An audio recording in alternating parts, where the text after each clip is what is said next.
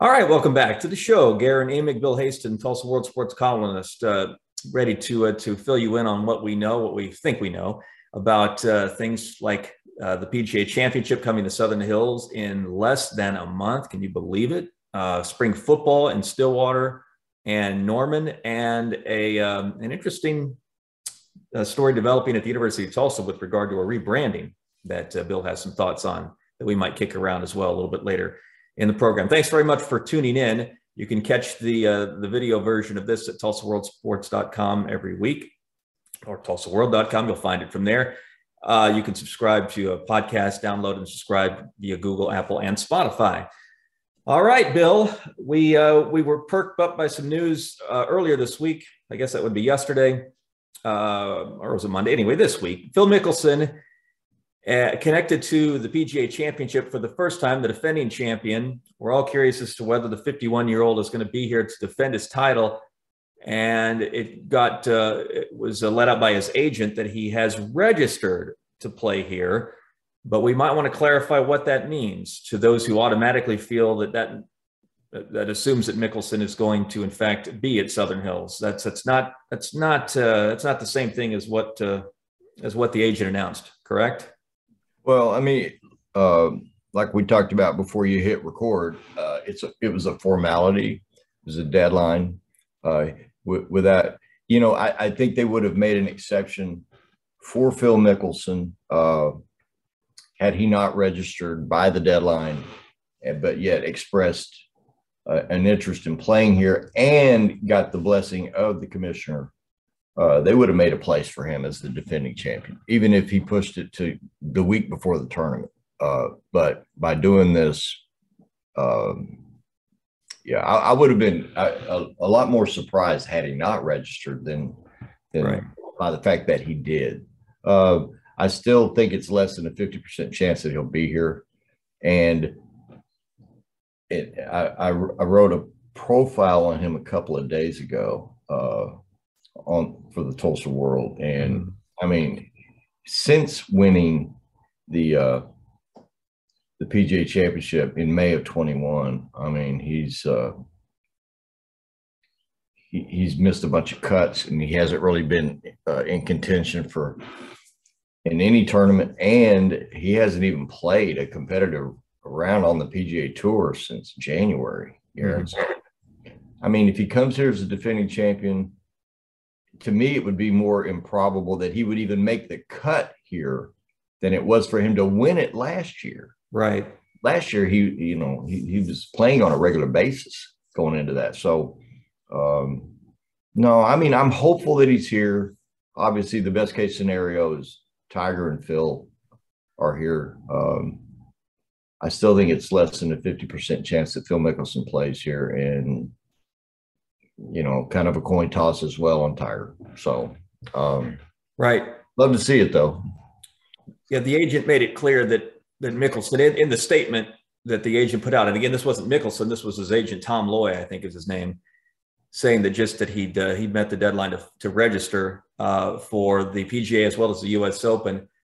Uh, but then later in the statement said no no decisions have been made as to when and where Mickelson uh, will play next. Something else, Bill, that he did that I don't want to lose sight of that we might lose sight of because everyone got all you know they, they here around here they got they were connected immediately I, I understand why to him registering to play at uh, southern hills but he he's also according to the agent statement filed for an exemption that would allow him to play in the first event of the the Saudi financed alternate tour league, whatever you want to call it, in London. All right. So does that does that change the odds on whether Phil is going to want to show himself at a at a at, a, at something like a PGA Championship? I mean, it doesn't change the odds in my mind. It's the reason, though, that I believe it's less than fifty percent that he'll be here. Um, the commissioner went on record months ago as saying, you know, there's the possibility of a lifetime ban from the PGA Tour for anyone who is aligned with that new league. Um, this reminds me of like 40 years ago when the USFL mounted a challenge to the NFL and was, I, you remember the money being paid to guys like Herschel Walker was outlandish, right? Crazy. and you just thought, can this really hold up uh, as a business model? I don't think it can. Um, I mean, if you don't, if you don't have, like I, I for, in doing these profiles each day, I'm on the World Golf Rankings site all the time. Unless you have like like at least half of the top 50 guys in the world on that new uh, Saudi backed tour, mm-hmm. how's it gonna, how's it going to work? I mean, really. Uh, yeah. I mean, if you don't have p if you don't have players that that the golf public really, really, really wants to watch, uh, I, I just think most guys are going to opt for the security and the consistency of the PGA Tour. Which, holy moly! I mean, it's just like I wrote I wrote a profile for a couple of days from now on Dustin Johnson, who is a, a great player and the most dominant player of the last decade. Uh, and Dustin Johnson in, is right about at the midway mark of the prime of his career, and he's seventy-four million dollars. He's the third highest paid guy in the history of golf, and he's thirty-seven. He's got like eight good years left, and so I just don't see the Saudi league as being long-term a real threat to the PGA Tour, and I think it's really short-sighted for Phil Mickelson to jump into bed with that league. Uh, when he's made uh, whatever it is, $95 million on the PGA. Right. And right. Well, the la- and here's the thing, Bill. The last thing we want to do uh, the week of, of the PGA at Southern Hills is have to try to figure out how much ink or attention we want to lend to the, the circus. And uh, you know, when when Mickelson uh, initially Rob, when, I guess it was Alan Shipnuck, the writer who's doing a biography of Phil Mickelson, the long respected golf writer who, who initially uh, shared the quotes that Mickelson gave him about joining the league and his you know, now infamous description of, of uh, the Saudi people uh, or the Saudi financiers, I should say. Um, when that happened, you, the, the initial thought I had was, golly, this is this is just going to be nuts. That you know we're going to be having to focus as much on the controversy of, of what Phil said as how he plays, assuming he plays at Southern Hills. And then everything died down because Mickelson sort of went, you know, issued his statement. I should have, it was off the record, blah blah blah. But I should have obviously chosen my words more carefully and said, and and, and this will allow me some time to self reflect. Other golfers on the tour were asked about them. Uh, several golfers came out as uh, as we're, no, we're, we're PGA 100%. We're not thinking about doing this. We don't know why any, anyone else would think about doing this. To your point just now, but now you sort of feel like it's picking back up, right? Uh, now that as we're wondering whether Mickelson's going to play, and, and, we're less than a month out, do you do you think there's any chance this is going to this is going to hang over the event at all? Well, n- no. I mean, let's just. I mean, I was talking I, I, was talking with Nick, I think Nick Sidorakis a few weeks ago, and I said, you know, I mean, if Phil doesn't come here, it's not like anybody's going to go up and bang on the ticket ticket office window and say, I want my money back. It's not going to be like that. It, it, it would have been great to have him here as a 51 year old defending champion, or it would be great to have him here as a 51 year old defending champ. Um, I, I don't think there's just unless he is like in training camp and he's playing every day and really, really working on his game, mm-hmm. there's no way he's going to come in here with that kind of rust build up and contend. Really, probably even to make the weekend, much less win the championship. So, um, and you know, I mean, it wasn't so much just that he expressed interest in that other league, Guerin. He's at least according to Shupnick, Shipnuck, Shupnick, Ship, Alan Shipnuck. Right. He said, I'm not, Phil said, allegedly said, I want to use this league as leverage against yeah, right. the PGA Tour, not right. just because of the lucrative nature of this other startup. It's just, I want to use it against the greedy uh, So, I mean, you talk about the biting the hand that feed has fed yeah. him so yeah. long. Just, just uh, monumental stupidity. So um, now, if he's here, you're right. It'll, it'll be the championship over here and Phil over here with regard to coverage, and and Phil will get maximum coverage for as long as he's here. Yeah. My guess would be exactly two rounds, uh, and he'd be out of here. But uh, I mean, if he's if he's missing cuts at, on much lesser courses than Southern Hills, he ain't gonna make the cut here if he shows up. I'd love to see him come here, and I would love to see him play well. But but uh, and I'll never forget the excitement at the Senior PGA last year, which started the week of that tournament. Started the day after Phil won the PGA Championship. And that's right. That's right. Kidding. What a manna from heaven, man. Mm-hmm. What a what a what a fluke. What a great get to have Phil Mickelson as the defending champion coming into Tulsa. When only a few weeks before that, we were going to have to wait until 2030 to even have a PGA championship. So all these circumstances fall in line, and you're like, A, we get it eight years earlier than expected, and B, we got Mickelson as a defending champ. So no, it just Phil couldn't have messed this up any any worse. And uh, you know, it's it's just crazy that if anything, maybe you, at least until a few days ago, I'm, i was thinking it's crazy that I'm thinking there's probably a better chance at Tigers here than Phil. Um, but we'll just have to wait and see. Yeah. Fortunately, uh, there's a lot of great players on the tour. That's right. And there's going to be a lot of while uh, guys like Scotty Scheffler and Patrick Cantlay may not be quite the uh, uh, you know not they don't have quite the sexy brand that Tiger and Phil have. Certainly, uh, there'll be a lot of people that will crowd around those guys and watch them play because they're the best players in the world right now. Maybe this week we'll uh, we'll hear a nugget regarding Tiger's viability for the event that'll be a little bit happier than uh, than the uh, the news that Mickelson's agent dropped this week. Okay, football. Uh, you were in Stillwater. I was in Norman. We saw uh, the Sooners and Cowboys uh, play around a little bit. Oh, you actually, ta- I'm surprised to see this, Bill. They actually tackle each other for an hour and a half. I, you know, that's that's become that's become a lost spring game art. Um, not sure you saw the same contact in Stillwater, you and Kelly Hines. Um, but there's still still some things. Let's talk about what you saw. There's still some things that caught your eye, right? With regard to OSU, let's lay it on us. What happened? Well, um, I'll just go back to the start of the Gundy era, and I was thinking back on the quarterback depth that each of those teams has had.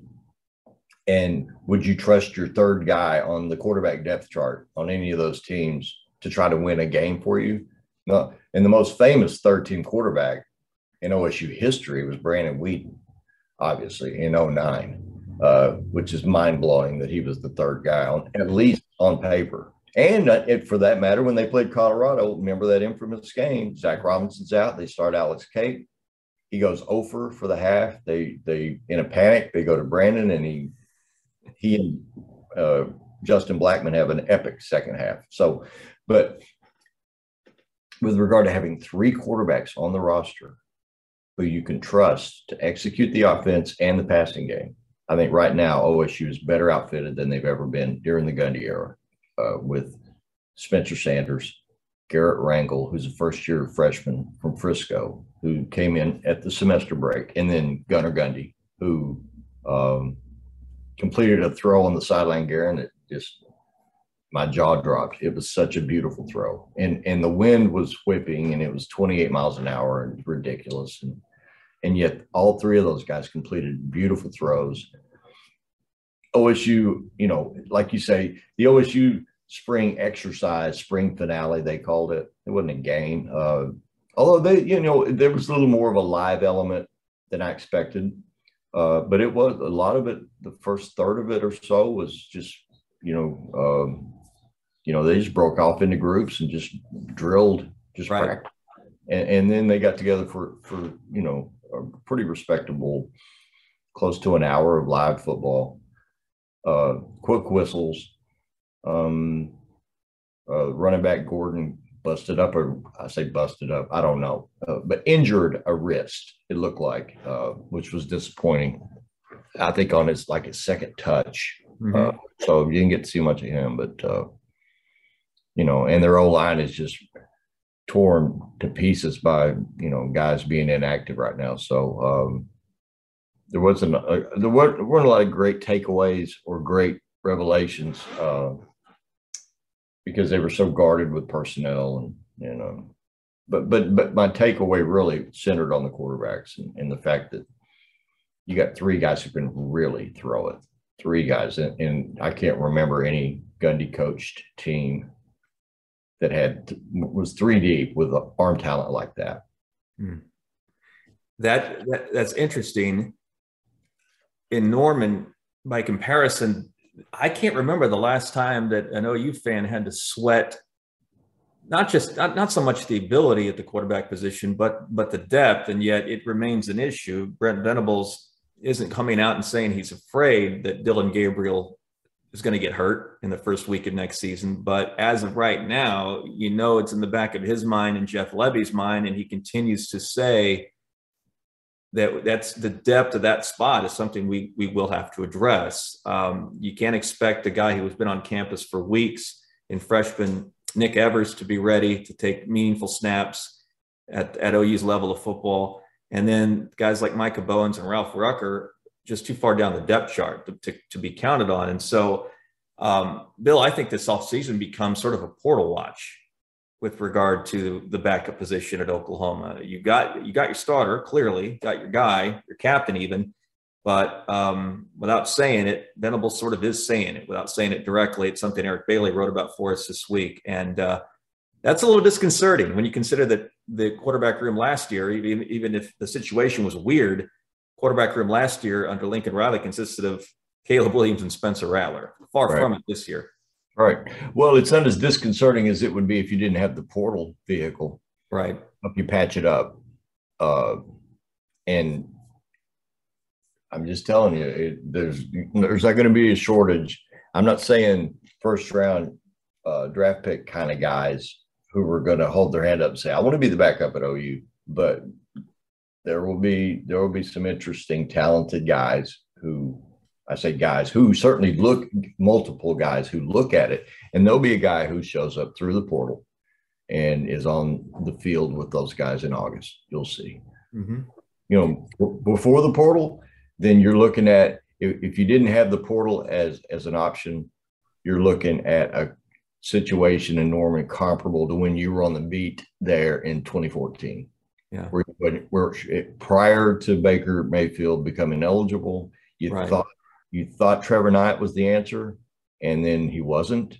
And, and you had, uh, you know, was 14 a Belldozer season? Oh, 12 was, uh, yeah, it was uh, Blake Bell.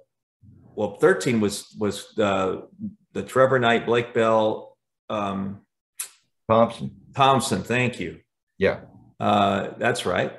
And then 14, the, the uh, frozen uh, Bedlam game. Yes, that's yeah. Yep. And then Trevor Knight has an out of body experience against Alabama at the end of that season in right. Sugar Bowl, and right. then becomes the guy, essentially forcing Bell to move the tight end, and then that just doesn't work out. Let's just put it that way. And then Mayfield. Feels like this year, though, Guerin feels like there's the least amount of confidence and certainty, kind of. Great point. Yep. Uh, at quarterback than than since 14. That yep. eight eight years of of uh, of greatness for the most part, eight years of greatness at college football greatness. Yeah. Uh, at at the quarterback position for OU, uh, and first pick overall greatness for a couple of those years. And you got Mayfield starting with Kyler as his backup for a couple of those years. Think about that. Holy moly! Mm-hmm. So, you know, I feel like they'll patch it up. I'm I'm confident they'll patch it up somehow with with a competent uh, newcomer during yep. the, and that's just the nature of it now. You're able to do that. Well, and if Gabriel doesn't get hurt, it's not like OU doesn't again have the guy to to, to run the offense. Right. He, he's going to be just fine. Something tells me. So same as Jeff Lebby. There may, there are other positions of, of uh, more uh, other positions of need in terms of just starting, uh, where you know what you got as a starter and quarterback at Oklahoma. Uh, what's going on to you with uh, the mascot and and marketing? And it seems, seems like the wheels are really spinning right now in Rick Dickson's office. Every week, a new, a new cranks out a new story, a new way to attack what is what has been sort of a, a problem over there. What's happening? Right. Well, I mean, it just, I mean, I've written this mostly in regard to men's basketball, but the, just that the status quo isn't good enough. The status quo isn't working. And it seems like they've taken that and they extended it like across the department. And they're just, there's just so much movement now and aggress- aggressive movement now at TU. But I mean, you saw the tweet I saw from Brad Carson, you know, rest in peace, uh, Captain Cane, you know, get out. uh, uh, Captain Cane was an awful mascot, just awful. Captain Cane looked like a. Uh, I, I, shouldn't specify what he looked like, but uh, he needed to go. So uh, I don't even know that you have to have a mascot. Um, I mean, do you think it's? Does it really add that much? And I mean, I hear references to little kids like mascots. I mean, really? I don't. If you don't have anything iconic, it's probably not worth it. Yeah, I mean, like like I don't mind the eagle at ORU. He looks okay. Uh, Pistol Pete, iconic, is iconic. The little ponies at OU, eh. Uh, well, no, I don't. The, this would I don't be, mean I don't mean the schooner ponies. I mean the the mascot the the horse pigs. The what? They, What'd you call them? The horse. They're horse pigs. You can't when I when they were first unveiled by when they were first unveiled by the university, they they had the they had the design so screwed up you couldn't tell if they were horses or pigs, and so the fan, so the fan base has since labeled them horse pigs, okay. which tells you everything you need to know about whether that was a good idea. Like uh, at Arkansas, uh, I forgot what don't they have a little uh like a half pint sized uh, mascot in addition to the bigger mascot? And it's like pork chop or something. I don't remember what he's called. pork chop. Lamb chop or something. Uh, so so anyway, so it gave me an idea though. So I reached out and I'll write about this in a couple of days, maybe tomorrow, uh, on you know, why stop with the mascot? Why not just uh, discard the Golden Hurricane name altogether? Wow. It's problematic. Uh, a, it's not, we don't get hurricanes in Tulsa.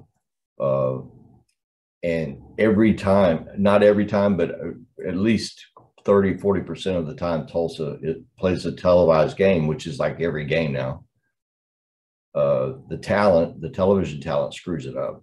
The analyst screws it up, calls them the hurricanes, plural. Mm, right. Uh, even though it's clearly noted on the game notes, every sport, every game, we are the Golden Hurricane, not hurricanes.